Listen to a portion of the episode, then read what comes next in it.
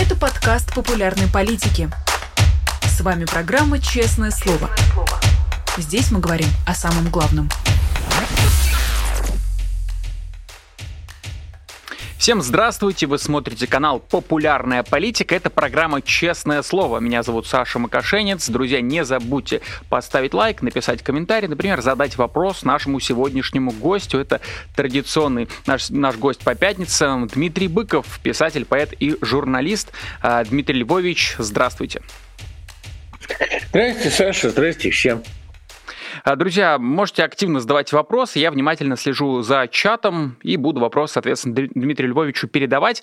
Хочу, Дмитрий Львович, начать с Первого Владимир Зеленский выступил в Европарламенте, где заявил, что Украина вместе с Европой защищается от самой большой антиевропейской силы, а, сражается с ней. А, как вы это выступление оцениваете?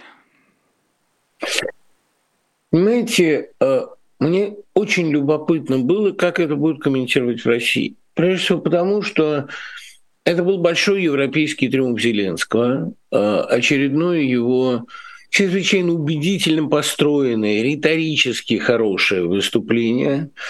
А, я думаю, что его парламентская речь, она вообще его парламентские реплики, это замечательная совершенно импровизация, очень хорошо подготовленная. Я, кстати, думаю, вот интересно, это объятие журналисткой, это подготовленный трюк или нет? Мне кажется, что вот это как раз чистая спонтанность. Но а все, что он говорил, было очень хорошо продумано, и его команда спичрайтеров по-прежнему на уровне. А вот, видите, что говорили в России – в России один из нанятых обозревателей, э, ну, до предела продажный по определению, говорил, что клоун ездит по Европе и э, врет, что на него напали. Ну, э, понятно, почему они используют до сих пор эту риторику, врет, что на него напали. Владимир Путин на этой неделе в очередной раз озвучил свою версию событий, что Майдан был кровавым переворотом, что после этого напали, сами они напали на Крым и на Донбасс, мы вступили защищать. Это понятно, что они переворачивают правду вот так. Меня интересует риторика про клоуна. Понимаете, э, в блатной среде слово «клоун», «клован» они говорят, оно довольно употребительное. Я э, довольно много читал на эту тему и довольно много общался с разного рода хулиганьем. Ну, что делать? Любой, любой, кто живет в России, так или иначе с ним общается.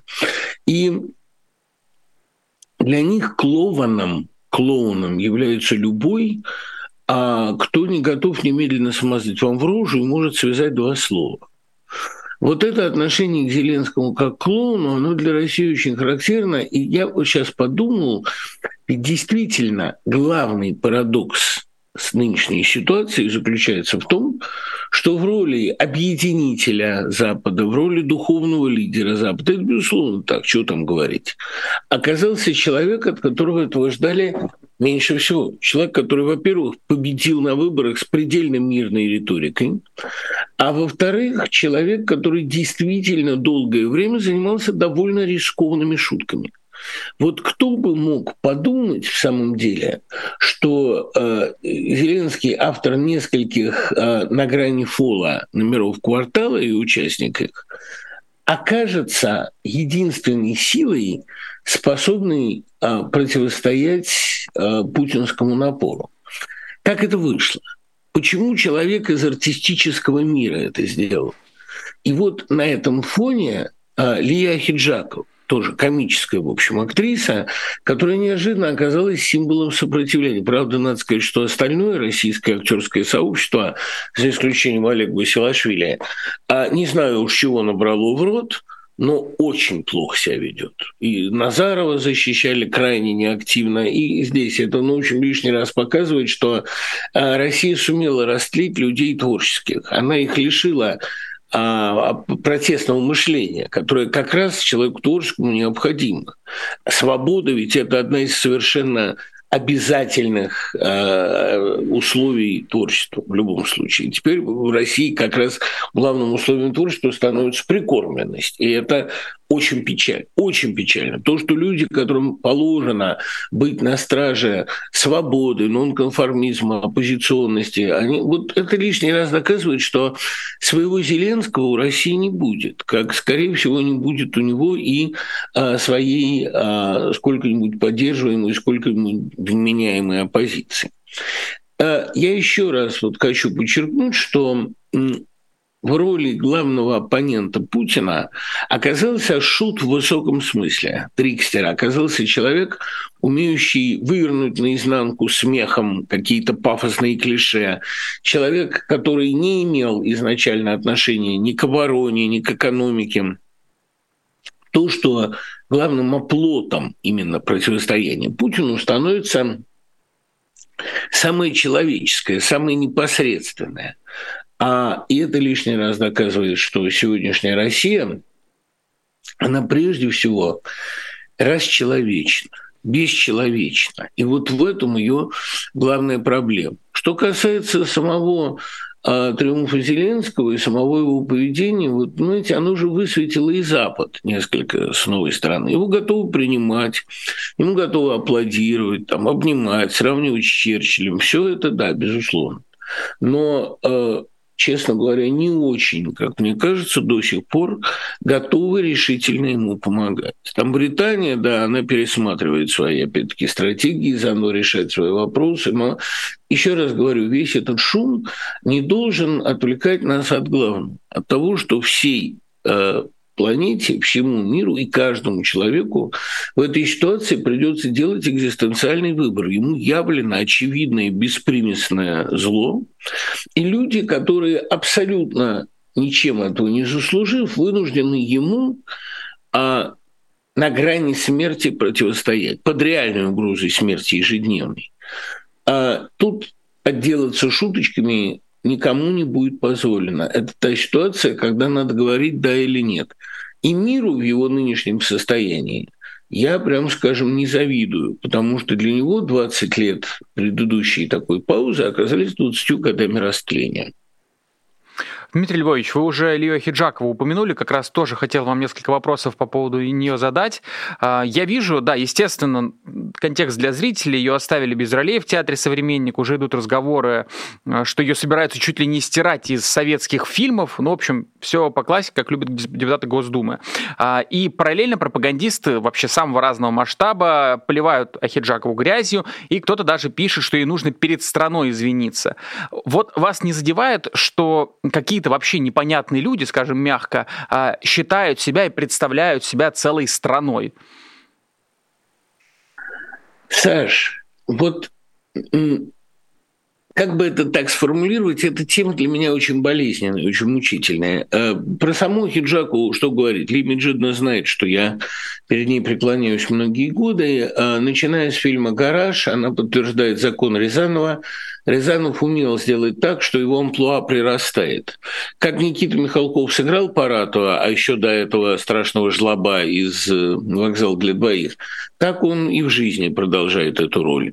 Как Ли Меджидна сыграла э, борца за правду, трогательного, нелепого, отважного, так она и продолжает оставаться этим борцом. А как Андрей Мягков сыграл нонконформиста в том же гараже, а до этого еще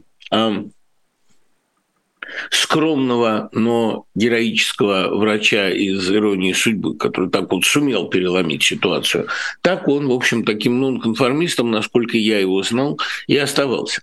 Это же, понимаете, э, действительно эм, то ли Рязанов вытаскивал это из людей, то ли они увлекались пребыванием в этой роли, и у них получалось. И, кстати говоря, эм, он же из тех людей, которые и сам себя слепил. Э, в своем облике именно тихого, э, именно такого э, мягкого, доброго комедиографа, он, тем не менее, был человеком абсолютно кристального характера, очень жесткого, абсолютно с заниженным инстинктом самосохранения. И таким человеком его сделала гусарская балла. Он, кстати, сам всегда говорил, что его любимый герой русской истории Суворов, тоже любивший похахмить над собой. Что касается вот этого, вот главной этой для меня проблемы, вы говорите, неизвестно, кто поливает грязью хиджаку. Тут дело даже не в том, что это люди а, у которых э, хватает совести 84-летнюю очень известную, многое сделавшую актрису а, публично топтать. Это ну, там, такие вещи, как гендер, возраст. Я всегда говорил, что они не важны по большому счету, и они действительно а, Ахиджакову а, без всякого уважения к гендеру и возрасту, ну что может быть даже и, и к лучшему, потому что на этом они раскрываются отлично, они ее публично гнобят. Это нормальная тактика. Но вот что они никто, что они взялись ниоткуда. Это, понимаете, ведь любая компания – это прежде всего атака на профессионал. Вот Россию надо бы действительно сделать страной платного экскурсионного посещения, потому что это как путешествие на машине времени. Ты можешь погрузиться в историю и увидеть, как оно было на самом деле. Вот доносы. А ведь и Ахиджакова тоже, она оказалась в ситуации, э, не могу сказать жертвой, слово жертва здесь неправильно, в ситуации объекта мишени доносительства. А на нее якобы пишут какие-то письма. Понятно, кто эти письма инспирирует, они, так сказать, сами диктуют и сами читают, но, безусловно, это доносительство. Так вот, меня всегда очень волновало, кто становится главным объектом доноса. Тут не важно, лояльны или вы, нелояльны вы. Главный объект доносительства – профессионалы. Это все борьба в профессиональной сфере. А те, кто в профессиональной сфере не состоялся, те, кто был за бортом литературного процесса, они теперь в литературе наиболее активно орут, вот мы пришли, и вот мы теперь, значит, здесь главное. Это 5-6 имен, их очень немного. У них есть а, там свои критики, свои пропагандисты, а, маленькая горстка своих поэтов и пара своих прозаиков, но у них девиз именно один. Нас оттесняли, нам не давали, главное у них, значит, нас не посылали на международные ярмарки, хотя их как раз посылали в первых рядах. А вот, значит, мы теперь пришли, и мы захватили. Но это такое ощущение а действительно, э, э, как Маяковский это называл, жители гор спускаются в долину. Нормально. Но вот теперь мы можем понять, кто находится под ударом. Под ударом, в первую очередь, находятся те, кто что-то умеет, и те, кто чего-то добился. Понимаете? Вот я, кстати говоря, небольшой любитель перечислять свои заслуги. Э, ну, как-то я еще, мне кажется, не вошел в патриаршеский возраст, и там мне там э, действительно до сих пор продолжает казаться, что у меня глав, главные-то заслуги впереди, я в этом совершенно не сомневаюсь. Но если почитать тех, кто на меня больше других лает, и сравнить то, что сделал я, и то, что сделали они, вот здесь мне становится абсолютно понятно, почему мы мишень. Поэтому, Саш, э, не знаю, в какой степени вы себя считаете состоявшимся журналистом. Думаю, что это, в общем, самоощущение у каждого должно быть самокритичным. Но то, что вас теперь причислили к лику иноагентов, должно вам внушать самые серьезные надежды, самое серьезное самоуважение. Коль скоро на вас а, крошат батоны, открывают пасть, следовательно, вы чего-то додобились в профессии. Дмитрий Львович, спасибо большое. Я, правда, знаю, как э, как криво Минюст принимает решение, конечно, не спешу это в себе в актив записывать, но ну, спасибо. криво это вы имеете в виду, вот сейчас опубликованные медузинские расследования, это результаты взлома хакерского, что как они, за кем они следят из так называемых ломов и так далее. Это все очень убедительно. Но э, мне со своей стороны все же кажется, что система, у которой отсутствует полностью головной мозг, у нее очень неплохо работает спинной.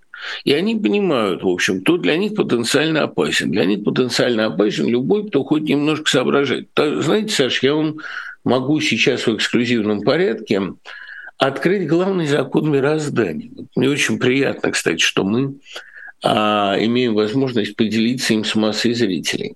Угу. У меня есть в одном стихотворении такие слова, что а добро победить не способно по самой природе добра, оно недостаточно злобно, ему не хватает бабла.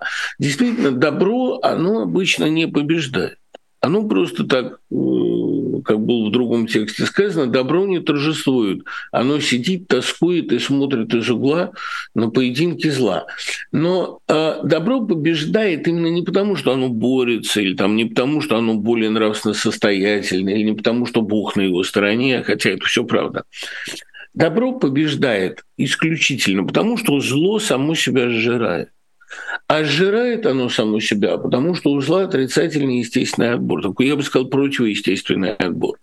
Зло вместо умных ставит на самых плохих. Оно ставит на лояльных, на агрессивных, на бездарных. Ну, что мы, собственно, и видим. Потому что вы сами сказали, что Минюст криво принимает решения. А вот представьте себе, что все ведомства будут криво принимать решения. Именно поэтому, кстати, а, Путин и не спешит чистить экономический блок, потому что а, эти все Z-активисты орут, что там окопались либералы. Ну, хорошо, вот поставят они вместо либералов кого-нибудь своего. И вот тогда мы увидим уже действительно полное, тотальное разрушение профессионализма. Проблема именно в том, ну, вот действительно правда. Проблема именно в том, что когда зло дорывается до власти, оно категорически не способно к самоуправлению. Они вычистили всех, кто что-то умел. И поэтому нам остается издали состраданием, с некоторым даже, я бы сказал, удивлением, а наблюдать за его схлопыванием, за его самопоеданием, за той улиткой самоуничтожения, вот так сводящейся в точку, а которую оно запускает. То есть главный закон мироздания заключается не в том, что добро всегда побеждает. Нет, добро вообще сидит в стороне. Оно тихо смотрит, как зло само себе выедает кишки. Вот, Дмитрий Львович, всегда продолжая эту тему, хочу спросить как раз про перестановки в Третьяковке. А, новым директором назначили Лену Прончеву. Она, как мы знаем, дочь генерала ФСБ, работавшего вместе, естественно, с Владимиром Путиным. А, получается, впервые аж с 1937 года директором стал человек, не имеющий отношения к искусству от слова совсем. А, вот я знаю, в эту тему очень подробно, этот временной период подробно изучали. Значит ли это, что даже, условно говоря, в сталинские времена было более уважительное и трепетное отношение к искусству, чем сейчас? Знаете, к вопросу об отношении к искусству в сталинские времена как раз какой-никакой художественный вкус у Сталина-то был. А, и возможность получить фильм, там, поставить фильм о Грозном дали именно Эйзенштейну, а до этого поставившему э, Александра Невского. При Сталине не самые плохие режиссеры, не самые плохие писатели оказывались, ну не скажу, что там гибли плохие. Гибли тоже замечательные, великие, но какой-никакой изначальный художественный вкус у Сталина был. А он, по крайней мере, чисто прагматически понимал, что во время, скажем, войны опираться надо на профессионалов. И поэтому некоторые маршалы, посаженные перед войной, получали во время войны полную реабилитацию и карт-бланш. Вы понимаете, о ком я говорю, но я а, не буду лишний раз конкретизировать. То есть это достаточно известная история. Сталин вообще понимал а, более или менее, и Леонид Леонов ему, кстати говоря, на это намекнул в пьесе «Нашествие», что его вернейшие избегут первыми, а вот его враги могут оказаться более надежными, именно потому, что они имеют опыт сопротивления. Ну, говорила же Ольга Бергольц, там можно ужасаться этому высказыванию, что без лагерей мы бы не пережили блокаду. А у нее уж такой опыт был тюремный, там страшные дела. Ребенка на допросах выбили из нее. Так что Сталин-то как раз понимал, на кого надо опираться. Он очень хорошо понимал, что самые лояльные к нему – это самые бездарные, это гнилые человеческие. И именно поэтому попытки подхалимажа вызывали у него такую а, реакцию отторжения. Он, а, конечно, он погубил и Мандельштама, и Бабеля, ну то есть тех, чье величие находилось вне зоны его понимания. Но он понимал, например, что Ахматову и Пастернак ему трогать не надо, потому что вспомнит их, вспомнит и его. А вот что касается Прончевой, я не поспешил бы в данном случае, не стал бы э, торопиться с ее однозначным осуждением, потому что мы довольно много раз, я себя к этому мы никак не причисляю, накрывались, э, ну, скажем, ошибались на изучение родословной. Я помню, что многие с упоением, с умилением говорили о породе Любимовой, а, нынешнего министра культуры. Наверное, худшего министра культуры в российской истории. Демичев все таки больше в культуре понимал. Ведь Любимова, все говорили, о, а внучка такого переводчика, дочь такого театроведа. Вот такая действительно великолепная театральная семья. Ну и что? Вообще, когда применительно к людям применяют слово «порода», это отдает расизм, это омерзитель. И то, что у Прончевой там в родне был генерал ФСБ, служивший с Путиным, это не приговор. В конце концов, очень многие люди, очень многие неофиты, попавшие в ситуацию, иногда вели себя а, гораздо грамотнее профессионалов. Именно потому, что профессионалы э, были движимы представлениями мелкой зависти. Ну, а насчет увольнения э, директора Третьяковки, здесь э, все понятно. Понимаете, критерий тоже. Она лояльный человек. Многие сейчас пишут о том, что она, что называется, их человек. Это безусловно. Она никак не оппозиция. Но у нее есть один порог. Она разбирается в русском авангарде. Да не только в русском авангарде, она вообще хороший искусствовед. И я бы, кстати говоря, на месте Михаила Петровского тоже бы не обольщался, потому что он хороший востоковед, он замечательный руководитель музея, он очень умный человек, а им такие совершенно не нужны. Я не знаю, какие у него особые отношения с властью, но я понимаю, что как любой человек, способный связать два слова, а уж он способен это сделать весьма талантливо и афористично, он для них изначально подозрителен. А у них лозунг «Мы Академии их не кончать». Это порождает довольно обманчивое сходство между ними и э, большевиками. Потому что большевики шли к власти с программой, и большевики знали, что делать. И народ примерно понимал, что делать и с имущественным неравенством, и с вертикальной мобильностью, и с доступом э, к власти для людей сколько-нибудь профессиональных. У них программа была – а то, что происходит сегодня, это никак не революция. Это, разумеется, борьба за власть, но это никак не революция. Это реакция. А для реакции характерно именно упорное загоняние себя и страны в кровавый тупик.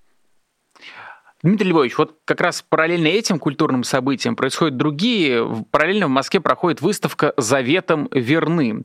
Ну, там ничего ценного особого нет, но, понятно, посыл, она прославляет подвиги участников войны, ну, подвиги в кавычках, естественно, в Украине. А, Все это похоже на такую попытку пропитать все сферы жизни культура, искусство э, войной. Как будто бы начиная там с 31 числа, когда Путин на фоне военных выступил, э, пошла попытка вот этой вот сделать войну народной, как говорил Кириенко. На ваш взгляд, насколько это возможно в российских реалиях? Хочу вам напомнить, что заветом верны в очередной раз написано через Z и V, это макроническое такое написание, это макроническое, это связано то есть, с использованием иностранных терминов и букв. А, понятное дело, что Z и V не просто так стали а, символами спецоперации. Совершенно очевидно, что это тайно постарались агенты Зеленского. ВЗ – это его инициалы. И название моей книги о нем. Для меня, э, конечно, все эти заветы верны, все эти попытки сделать войну народной – это лишнее доказательство того, что в резерве у э, исполнителей, в резерве у значит, пропагандистов государственных нет никаких новых идей и, опять-таки, никакого а, позитива. Понимаете, вот а, почему Россия, собственно говоря, была так убедительна на фоне гитлеровской Германии для всего мира – очень немногие же интеллектуалы занимали позицию такую, что э, перед нами два монстра, которые пожирают друг друга. Нет, было очевидно, что, как сформулировал Николай Глазков, Господи, вступись за советы, защити страну от высших рас, потому что все твои заветы нарушает Гитлер чаще нас. Действительно, это было очевидно. Было очевидно, что самая костная, самая пещерная средневековая архаика в лице Анненерби, в лице расовой теории, вошла в смертельный клинч а, с модернистским государством, у которого были очень архаические практики, своя опричнина, но идея этого государства была модернистская. Оно было все-таки с проектом будущего, который во всем мире был весьма популярен. Мода на все революционное в Европе, во всяком случае, была. Про Америку что и говорить, начиная Джон Рид. А вот э, что может предложить сегодняшняя Россия, кроме совершенно ветхих аналогий, вот это мне непонятно. Потому что действительно а постоянная апелляция к опыту войны, а к Сталинграду, ну вот там Маргарита Симонян написала а, американцам, что хорошо, что ваши дали танки, потому что теперь Сталинград. Да? Но Сталинград, он э, действительно никто уже не посягает на величие этого подвига. Но совершенно очевидно, что когда ты опираешься исключительно на прошлое, э, ты ложаешься. В конце концов, у Советского Союза, помимо э, опоры на Суворова и Кутузова, ордена которых были учреждены в первый месяц войны, у них же были к э, нацистской архаике серьезные вопросы идеологические, помимо а, опоры на прошлое. Да, конечно, Сталин разрешил упоминать русское величие, вместо советского термин «русское» активизировался, а первым это почуял Симонов, у которого тоже с интуицией гениально обстояло, что русская мать наш на свет родила, что в бой провожая нас русская женщина по-русски три раза меня обняла. Но это опора не на архаику, в конце концов. Это именно была опора на страну, которая первой в мире попыталась нащупать новый путь развития. И важно было не только то, что эта страна Суворова и Кутузова, которые, кстати, тоже все-таки были агентами модернизации, которые, имена которых были связаны с половинчатой осторожной модернизацией Екатерины и Александра.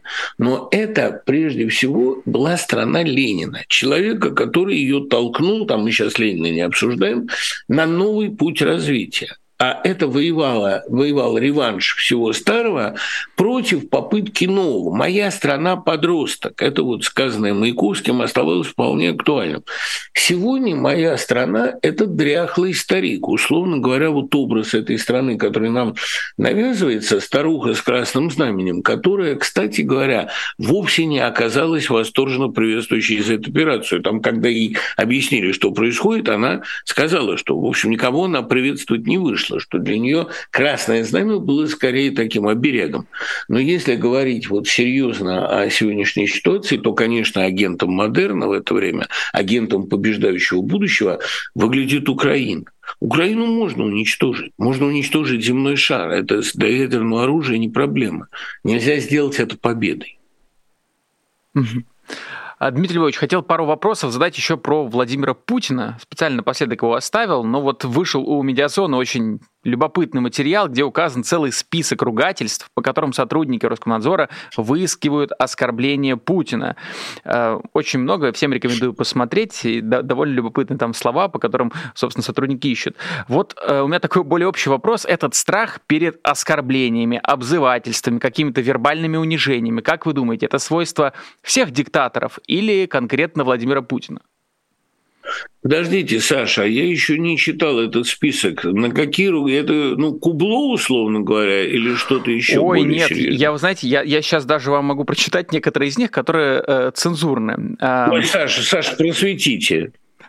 А, бздюшка, так, тут очень много, значит, на Б и Л. Вафел, вафлер, и так выискиваю дальше. Говнюха, говнецо, говнище, говно, говноед. Дальше тут очень-очень много с, с двумя буквами Е и Б. А, простите, дрочила, дрочилка, дрочистый, дрочить. Вот там список буквально, знаете, длится, я не, не знаю, наверное, но если читать, то, наверное, минуты три. Это и... они, на эти, они на эти слова ищут оскорбление Путина? Да, совершенно верно. Да-да-да. И там список Господи, просто как гигантский. же они о нем думают на самом деле? Понимаете, люди... нет, я бы, я бы я никогда в его адрес таких слов не употребил бы. Я даже думаю, что я скажу вам почему, потому что это означало бы опуститься на дворовый уровень. Это значит, что они сами в душе думают о нем именно в таких терминах. Я думаю, что после этой публикации все, кто отыскивает эти ругательства, обречены. Это очень горько говорить, очень страшно. Я не хочу подсказывать мишени российским властям, но, по-моему, это какое-то саморазоблачение богического уровня, как говорят в сети. Да? Ненавижу тоже эти термины. Простите, ради бога, но это так. Это выглядит ужасно. Со своей стороны, Значит, что я могу сказать насчет диктаторов, особенно чутких к оскорблениям? Давно сказано, если ты не можешь изменить реальность первого порядка, ты изменяешь реальность второго. Ну, то есть слова, нарративы, а социальную критику пытаешься упразднить и так далее. Конечно, это не какая-то личная особенность Владимира Путина. Вообще, вот знаете, сейчас попробую сложную мысль сформулировать, но чем менее ты личность, тем более ты нагляден. Вот, например, все тенденции развития литературы проще всего отследить на поэтах безликих, потому что в случае гения, например, да, гений, он каким-то образом сам собою заслоняет тенденции. А тенденцию выражает э, персонаж безликий. Вот соцреализм, например, лучше всего показывать Например, ну, как делает это Елена Иваницкая, например, скажем, Николая Шундика. Никто не знает писателя Николая Шундика, а там его роман «Родник под березой». Просто потому, что это был очень хреновый писатель, совершенно отвратительный. Но он всем своим творчеством, ну, или как Михаил Бубенов с его «Белой березой», а, или Анатолий Сафронов с его чудовищными пьесами и стихами, они всем своим творчеством наиболее наглядно выражали тенденцию. У гения э, личность мешает, а у вот, ну, например, там Шолохов, даже если бы захотел, не мог бы написать классический соцреалистический роман. У него какое-то отклонение от канона все равно бы проскочило. Ну, да, даже в поднятой целине, которое очень слабое произведение, все равно дед Щукарь отвлекает на себя все внимание от Давыдова и Нагульного. А, или Лушка, например, отвлекает все внимание. Потому что появляется живой человек, и на него смотришь. Вот так и здесь, понимаете, чем, так сказать, более безликий персонаж оказывается диктатором, тем нагляднее он проявляет все механизмы диктатуры. У Владимира Путина, конечно, есть какие-то личные черты, наверное, ну, педантизм, там говорят некоторые, да, но при этом там, желание любой ценой добивать противника, но по большому счету он личность не яркая он, э, ну, что называется, маленький человек, и обратите внимание, что большинство его сторонников как раз воспринимают его как реванш маленького человека. Вот были какие-то либерал-демократы, которые упивались своим превосходством над маленькими людьми, которые были элита, которые были особенные, ну, как всегда дразнят там в школах сколько-нибудь выделяющегося отличника, много об себе понимает. Да? Так вот, э, бунт тех, кто мало об себе понимает и вообще об себе не понимает, это как раз и бунт Путина. Это, кстати говоря, реванш Сталина был той же природы, потому что Сталин был тихий аппаратчик, которого никто всерьез не воспринимал. Бухарин говорил, как Коба диктатор, да не смешите людей. Ну, кто вообще Кобу воспринимал всерьез-то? Коба именно поэтому и э, прорвался к власти, что никто у него всерьез не думал. Ну, как о Карандашеве, который в конце концов и пристрелил Ларису. Вот Я думаю, что сегодняшняя а, как они это называют, революция, на самом деле реакция. Это, конечно, реакция а, мало что из себя представляющих людей на тот триумф, когда в 90-е все-таки обращали внимание на ярчайших. Ну, а, можно там как угодно относиться к Гущинскому и Березовскому, но это яркие люди. А можно как угодно критиковать э, главных писателей 90-х годов, но это были явления.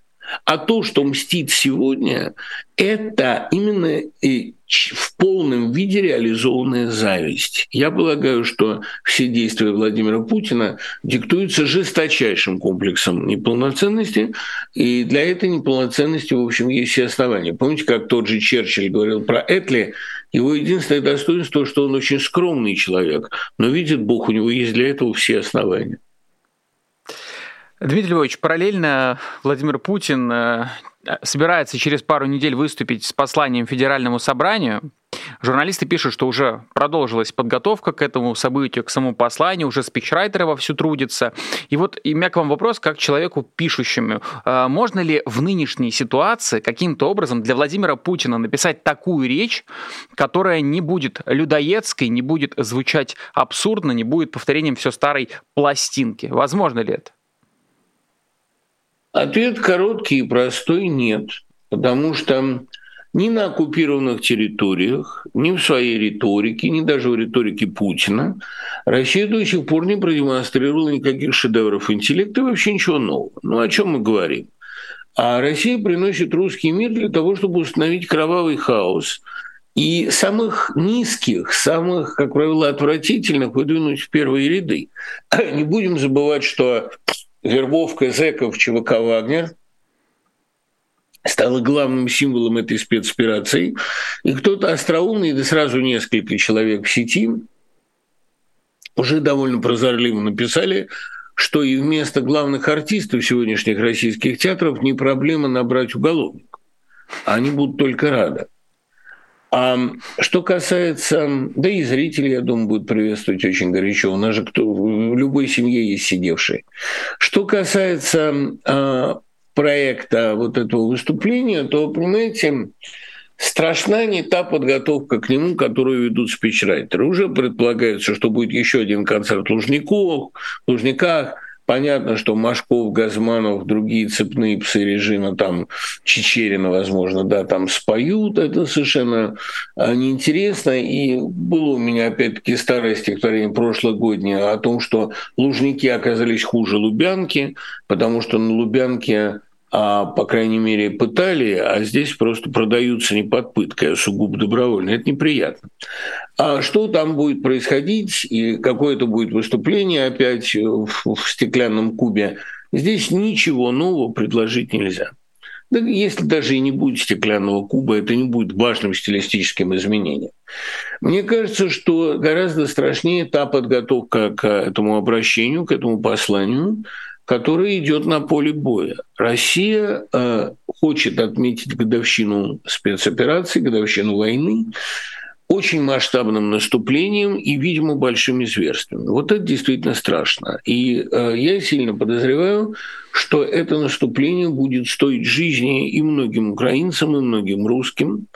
И э, порадоваться этому, я думаю, даже Владимир Путин при всем своем нынешнем людоедстве не способен. Это чудовищная такая арт-подготовка к одной плохой речи. А действительно повышенное внимание к юбилеям, датам, поводам для сомнительных празднований, да, это вот кровавого салату покрошить. Это этому режиму действительно в высшей степени свойственно.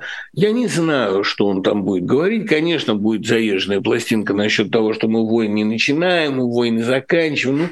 Ну, вся эта глупость обычно. Мы не можем проиграть, потому что мы не можем проиграть. Ну, все это много раз уже звучало. Гораздо страшнее то, что в это время будет происходить на войне, потому что я, а, как, в общем, сторонник гуманистической традиции, старомодный, все равно уверен, что никакие сказанные слова не перевешивают пролитой крови. Дмитрий Львович, еще пару вопросов хочу задать, которые, соответственно, пишут наши уважаемые зрители. Триполари отправляет 5 долларов. Дмитрий Львович, меня давно волнует, почему люди вообще выбирают поддерживать власть вместо таких же, как ты, людей рядом с собой. Это же совсем нелогично. Ну вот, над этим вопросом много, многие годы бьются серьезные историки. Почему люди выбирают поддерживать власть, видя явные ее грехи? Наверное, нам здесь не обойтись без некоторого пересмотра главных представлений о человеческой природе. Мы привыкли думать, как-то так получается, что действительно гуманисты убедили нас в слишком лестных представлениях, что для человеческой природы характерное стремление к добру. Ну, там советская идеология, которая имела много общего с идеологией просвещения, между прочим, подготовившей французскую революцию, Советская идеология нам внушала, что если человека поместить в нормальные условия, то нормальным для него будет стремление к добру, благу, творчеству, созиданию, прям, милосердию, всяким прекрасным вещам.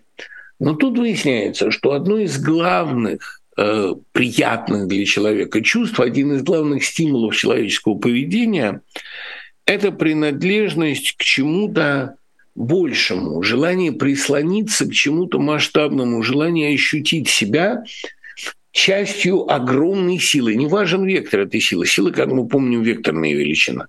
Но важно именно прислоняться к силе – для обывателя творчество не является радостью, и вообще наслаждение высокого порядка, там творчество, любовь, созидание и так далее, это все для людей, которые умеют. Ну вот, понимаете, там горные лыжи – это потрясающий источник эндорфинов. Но для этого надо уметь кататься на горных лыжах, иначе ты все себе переломаешь. А для человека, который ничего не умеет, ну там не важно почему, может это гены, а может у него, там я не очень верю предрасположенность, а может, у него не было шанса, может, им никто не занимался.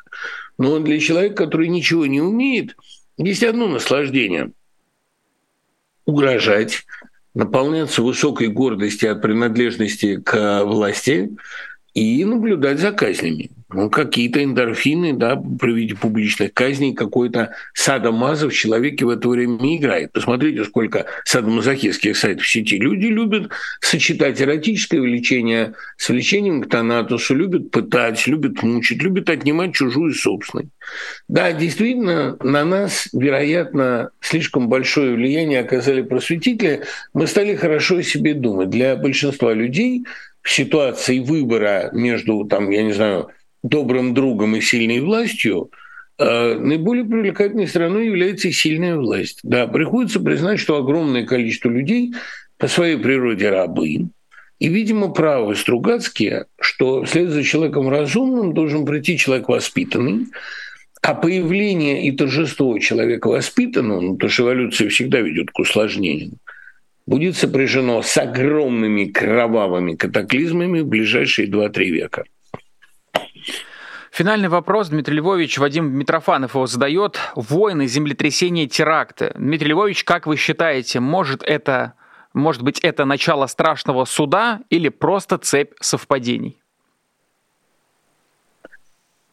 Какой не думал век, что он последний, а между тем они толклись в передней, сказал на эту тему Кушнер. Понимаете, это довольно довольно распространенное такое стремление, такая доморощенная эсхатология, желание обязательно быть последним поколением на Земле, желание любой ценой быть свидетелем страшного суда.